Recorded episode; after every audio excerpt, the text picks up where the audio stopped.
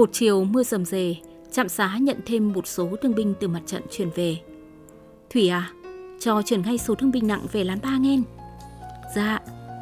Nghe anh Thư nhắc, Thủy nhanh chóng cùng tổ chức chuyển bộ đội về các lán điều trị. Hầu hết thương binh mới đến đều là người miền Bắc, chỉ có ba người quê ở miền Tây. Tổ điều trị của Thủy được phân trực tại lán ba. Mấy ngày theo dõi thuốc men cho thương binh, Thủy dần dần nhớ tên các anh, trong đó có anh Tám là nặng nhất do bị đa vết thương, lại kèm theo sốt rét từ trước. Hàng ngày, sau khi lau rửa vết thương, thay băng, tiêm thuốc cho anh em xong, Thủy thường nán lại chăm cho anh Tám. Cô đoán anh Tám cũng chỉ khoảng bằng tuổi anh trai của cô.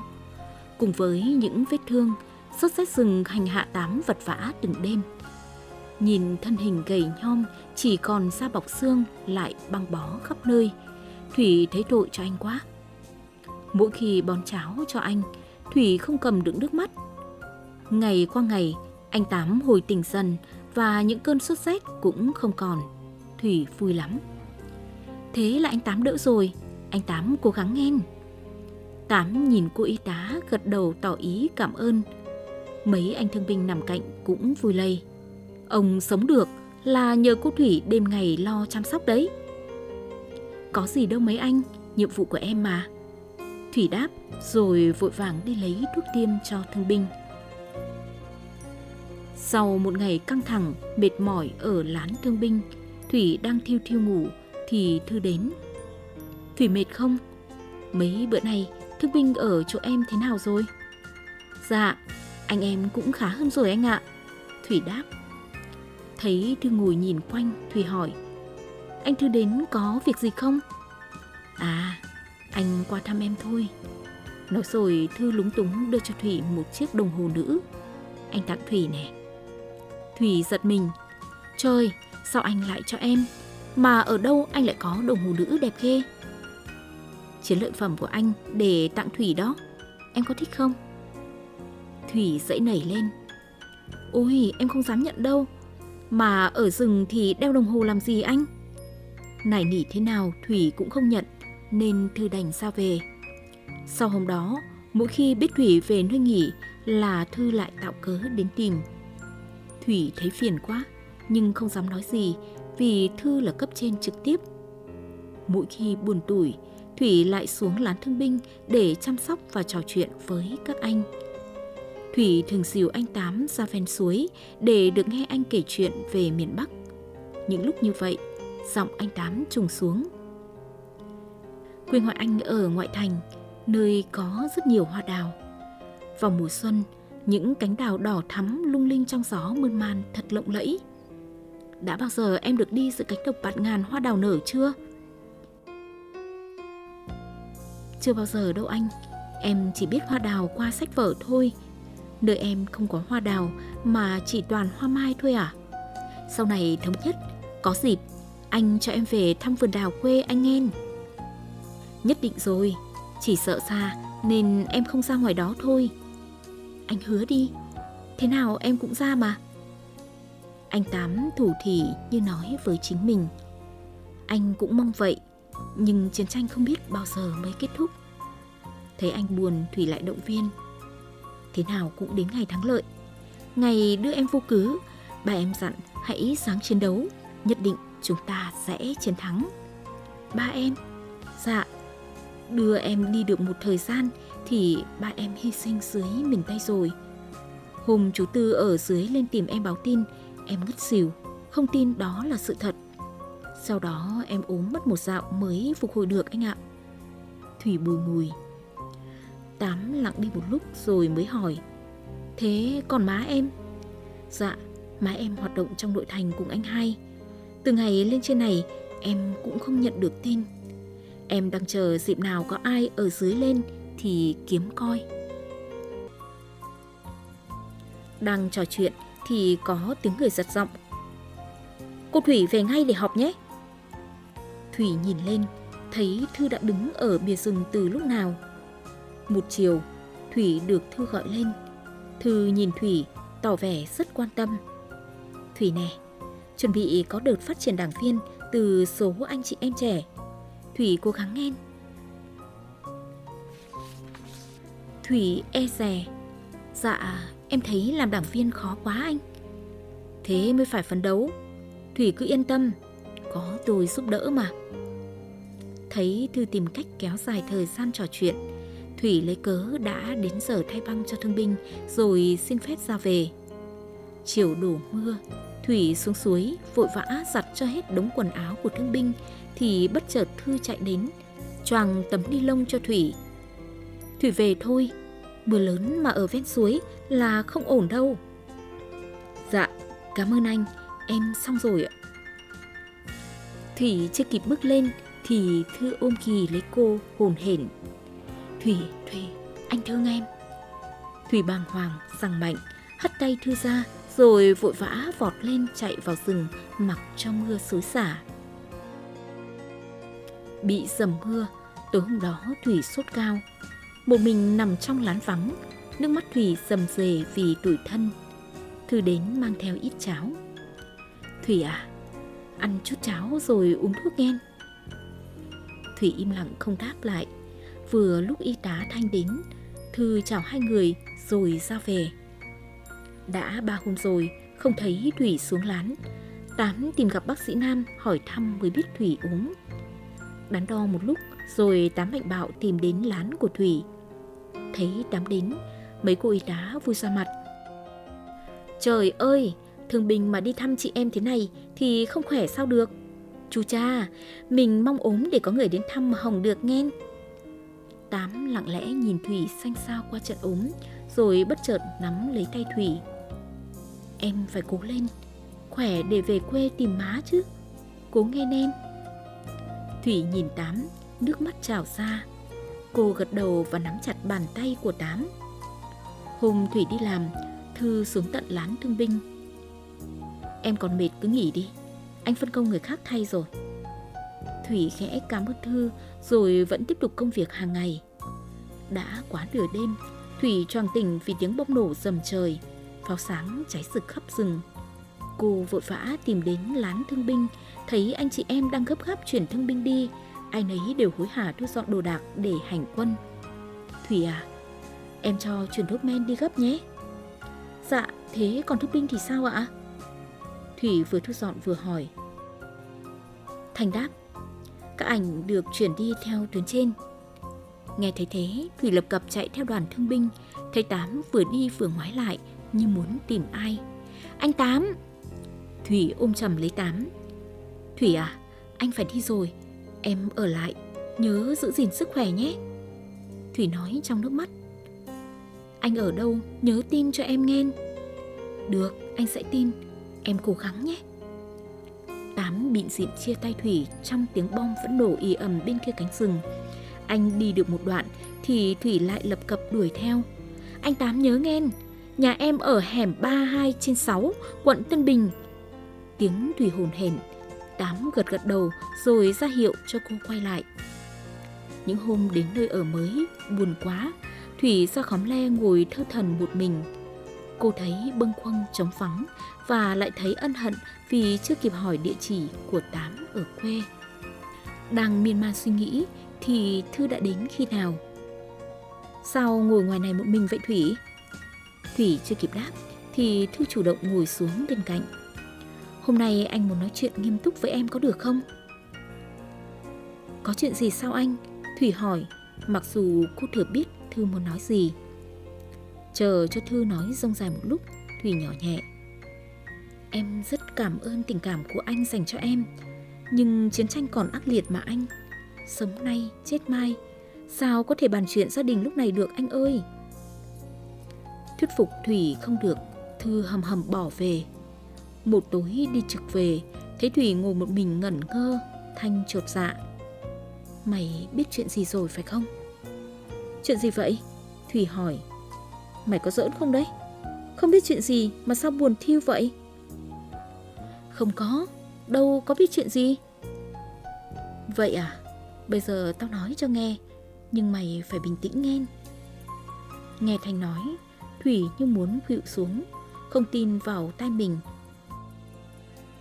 Hôm rồi, đơn vị xét để kết nạp Thủy vào đảng, nhưng không được vì Thư nói có tin anh trai của Thủy hoạt động bí mật trong đội thành bị bắt đã khai báo cơ sở của ta cho địch. Mặc dù tin tức do thư cung cấp chưa rõ đúng sai, nhưng cũng phải được báo cáo cho cấp trên để xác minh. Thế là việc kết nạp đảng của Thủy bị dừng lại. Trước khi bà đưa Thủy đi, dù không biết cụ thể, nhưng Thủy vẫn biết má và anh hai vẫn đang hoạt động trong biệt động thành, không thể có chuyện như Thư nói được. Sau ít ngày choáng váng vì tin dữ, Thủy lờ mờ đoán ra lý do khi Thư nhăn nhở tìm đến.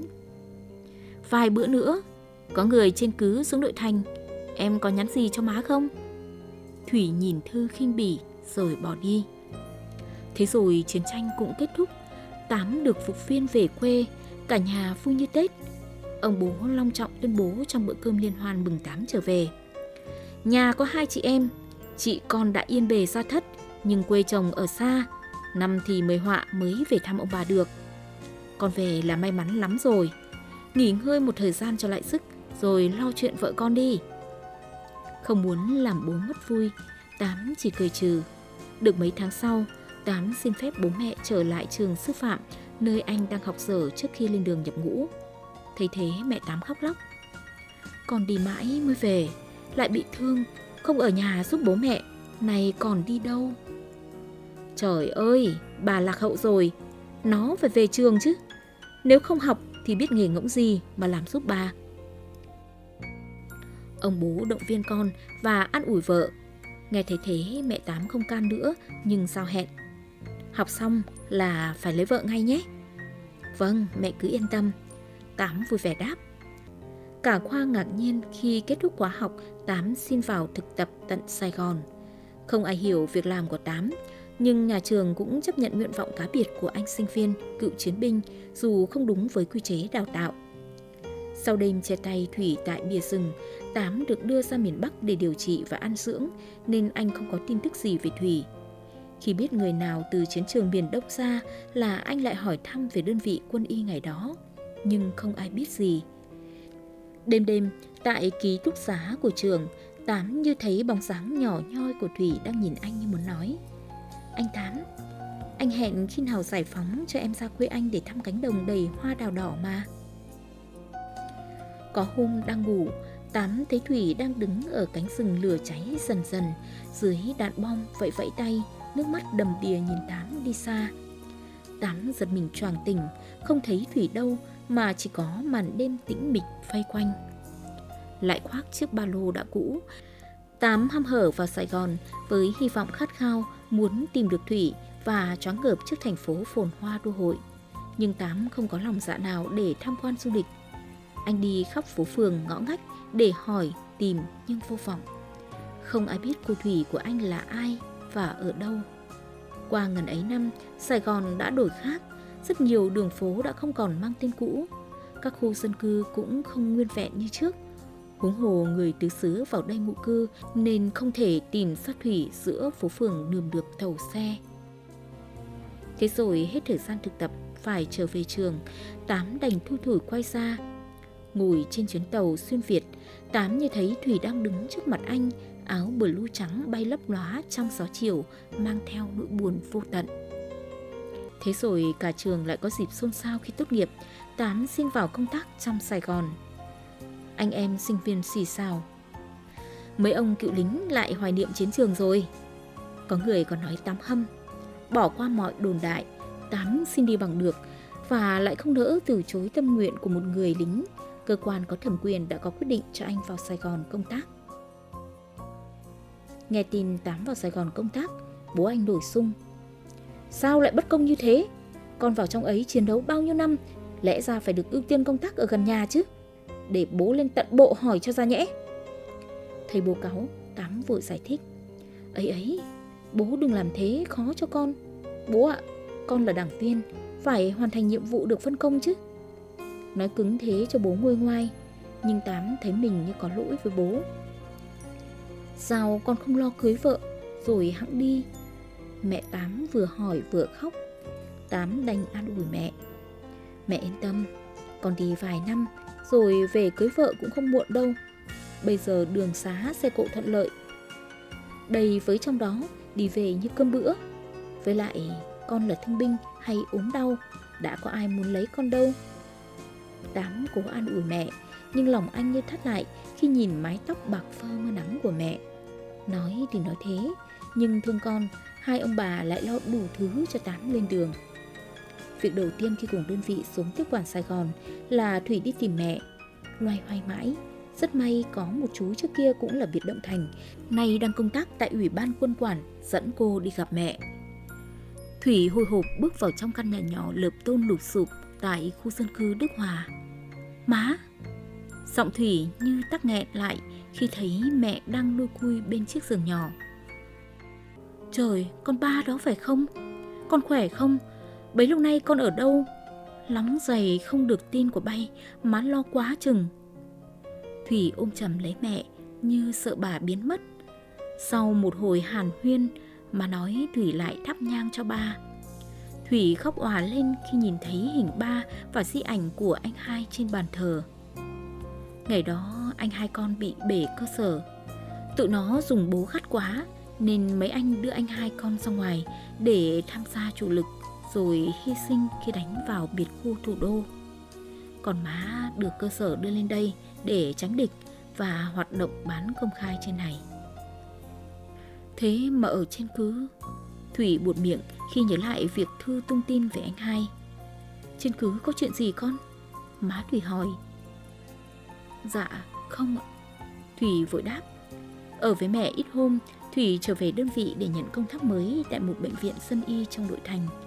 Sau khi ổn định công việc, Thủy đón mẹ về ở cùng trong căn nhà của khu chung cư do bệnh viện bố trí. Một chiều đi làm về, vừa vào đến nơi Thủy nghe mẹ gọi. Thủy à, con có khách đó. Ai vậy má?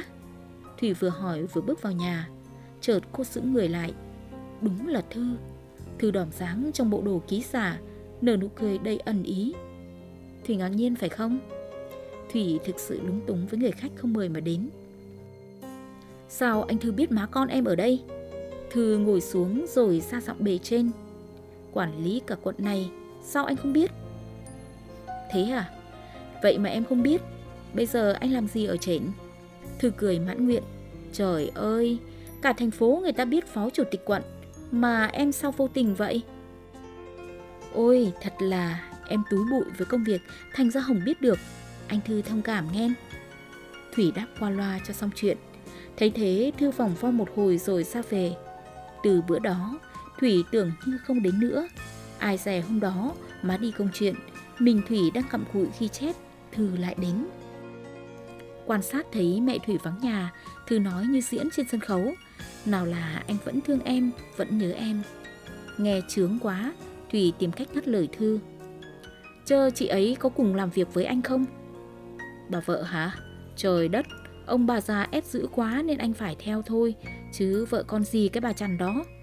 Nói rồi Thư thao thao kể tội bà vợ. Thủy phì cười. Ôi trời, phó chủ tịch quận nói xấu vợ, thế không sợ bà quận biết à? Nghe Thủy nói thế, Thư càng huyên thuyên đủ thứ chuyện. Thấy vậy, Thủy nhẹ nhàng. Anh à, muộn rồi, anh về đi kẻo chị và các cháu ở nhà chờ.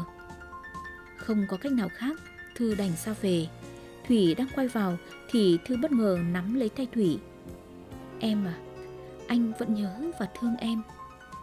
Thủy rút mạnh tay ra. Anh đừng nói thế. Anh chẳng đã yên bề ra thất rồi sao? Đêm hôm đó, Thủy không ngủ được trong màn đêm tĩnh mịch. Thủy nhớ quay quắt hình ảnh gầy gò của Tám nằm trên giường bệnh và đôi mắt thăm thẳm của anh đang nhìn cô như muốn nói gì. Ít tháng sau, Thủy xin phép và nói với mẹ để ra ngoài Bắc. Con ra ngoài có việc gì mà gấp vậy? Mẹ Thủy hỏi.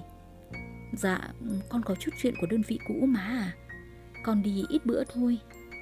Nghe nói đến công việc của đồng đội cũ, mẹ Thủy đồng ý liền rồi dặn Thủy đi đường cẩn thận.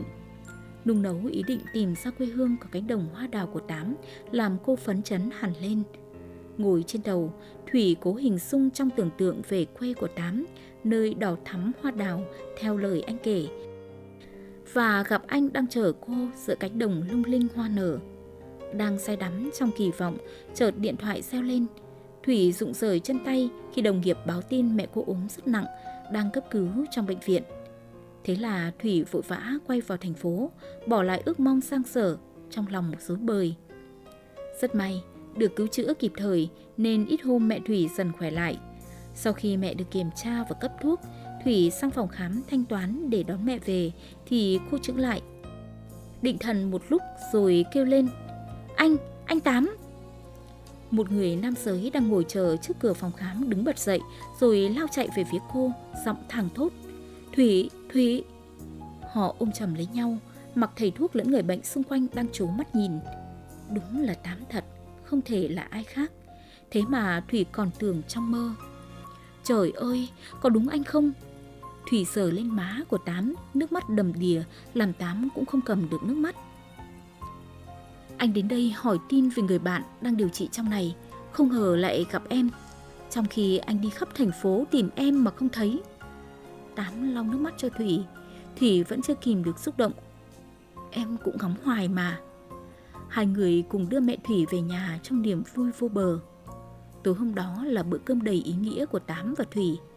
Mẹ Thủy cười đôn hậu.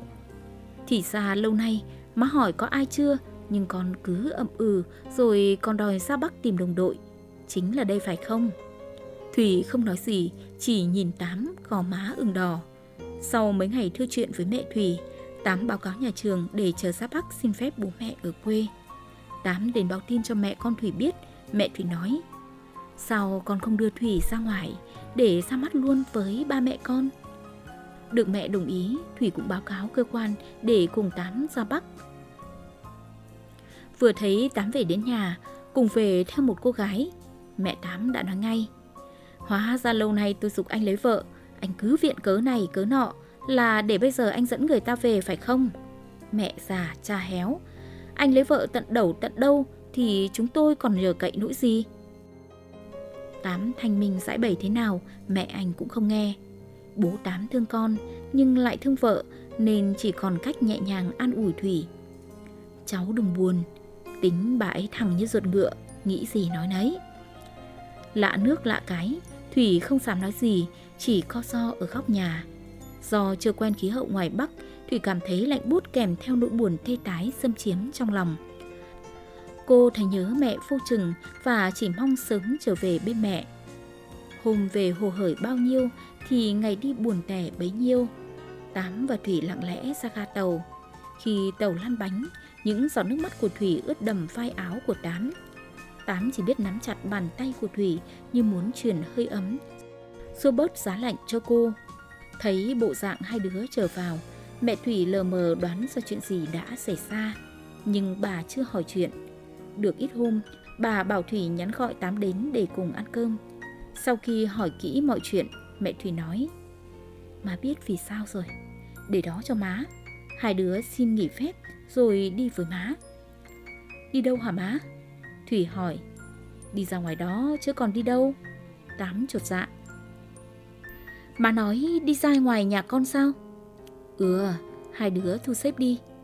Bà nói như ra lệnh. Không thể làm khác, Thủy và Tám đành đưa mẹ Thủy cùng ra Bắc. Suốt dọc đường đi, Thủy cứ thấp thỏm không yên và sợ chuyện vẫn không thành. Bố Tám đón khách niềm nở và chu đáo, nhưng mẹ Tám cũng chỉ chào hỏi qua loa, không tỏ ra mặn mà. Tối hôm đó, sau khi ăn cơm, Tám và Thủy được bố Tám và mẹ của Thủy khích lệ, đã kể hết những gì diễn ra trong suốt thời gian Tám bị thương rồi điều trị nơi Thủy công tác và thời gian hai người tìm nhau sau giải phóng. Thủy nhìn thấy nước mắt ứa ra trên khuôn mặt già nua của mẹ Tám. Thưa ông bà, tôi chỉ có hai đứa, một trai, một gái. Cả nhà tôi đi hoạt động. Ông nhà tôi và thằng hai đều đã hy sinh, chỉ còn con Thủy may mắn từ rừng trở về với tôi. Trong chiến tranh, chúng nó đã thương nhau, tôi cũng ưng ý, coi Tám như con. Còn tùy ông bà, nếu ông bà thương cho Thủy được là con gái trong nhà thì nó có hên, còn không thì chúng nó vẫn là đồng đội sống chết có nhau. Mẹ Thủy nói dài dài, nhưng cô không dám ngồi nghe hết nên lén ra sân đừng khóc. Thấy vậy, Tám ra theo để an ủi cô. Em cứ bình tĩnh, bố mẹ nào mà không thương con. Lúc đó trong nhà vọng ra tiếng của mẹ Tám. Ông bà tôi cũng thương chúng nó chứ. Nhưng đã thấy thằng Tám nói năng cho ra môn ra khoai thế nào đâu. Nhà này chỉ có hai đứa. Cô chị thì lấy chồng xa. Tối hôm đó, hai bà tỉ tê trò chuyện với nhau đến khuya. Sáng hôm sau, Tám đang giúp Thủy nhặt rau thì thấy mẹ Tám đi xa sau vườn hái trầu rồi nhờ bố Tám sang hàng xóm mua cau tươi. Thủy đang loay hoay dưới bếp thì Tám xuống gọi lên nhà. Bố mẹ Tám và mẹ Thủy đang ngồi ở bàn. Bố Tám nhìn Tám và Thủy mỉm cười. Hai đứa ngồi xuống đi. Tám và Thủy ngồi xuống cho hiểu chuyện gì xảy ra thì mẹ Tám đứng dậy bên thịa trầu. Thưa bà, nếu bà thương thì có chục trầu này, vợ chồng tôi xin bà chấp nhận cho cháu Tám được là con cái của bà. Mẹ Thủy đứng dậy, run run đỡ lấy đĩa trầu, những giọt nước mắt trào ra. Mẹ Tám cũng đã khóc từ lúc nào. Thủy nắm lấy tay Tám sưng sưng. Ngoài vườn, những nụ đào vào xuân nở bừng sắc màu đỏ thắm.